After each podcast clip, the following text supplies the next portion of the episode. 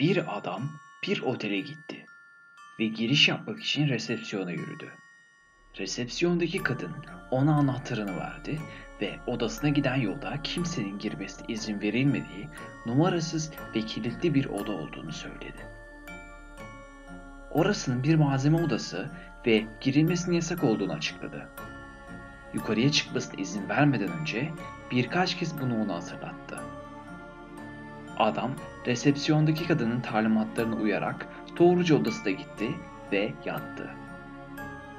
Ancak kadının ısrarları adamın merakını uyandırmıştı. Bir sonraki gece odaya doğru yürüdü ve kapıyı açmayı denedi. Kilitli olduğu yeterince emindi. Diz çöktü ve geniş anahtar deliğinden baktı. Gözlerini donduran soğuk bir hava geçti. Gördüğü şey kendisininki gibi bir otel odasıydı. Ve köşede cildi inanılmaz derecede solgun olan bir kadın vardı.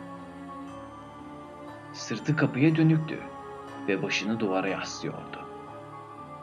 Adam bir süre şaşkınlıkla baktı. O bir ünlü müydü? Otelin sahibinin kızı? Meraktan neredeyse kapıyı çalmak üzereydi. Ama yapmamaya karar verdi. Adam hala bakarken kadın keskin bir şekilde döndü ve onu gözetlediğinden şüphe duymadığını umarak kapıdan geriye doğru sıçradı. Kapıdan gizlice uzaklaştı ve odasına gitti. Ertesi gün kapıya geri döndü ve geniş anahtar deliğinden baktı. Bu kez tüm gördüğü kızıllıktı. Kımıldamayan, belirgin bir kırmızı renk dışında hiçbir şeyi kestiremiyordu. Belki de odada oturanlar bir önceki gece gözetlendiklerini biliyorlardı ve anahtar deliğine kırmızı bir şeyle kapatmışlardı.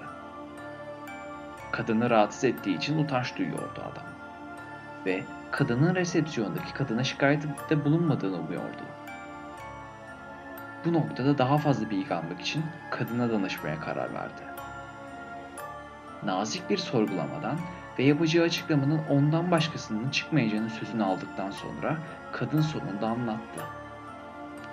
Pekala, sana o odada ne olduğunu da anlatabilirim. Uzun zaman önce bir adam orada karısını öldürdü.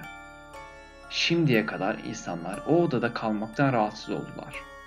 Çünkü gözlerinin tamamen kırmızı olması dışında bembeyaz bir kadının hayaletini gördüklerini iddia ettiler.''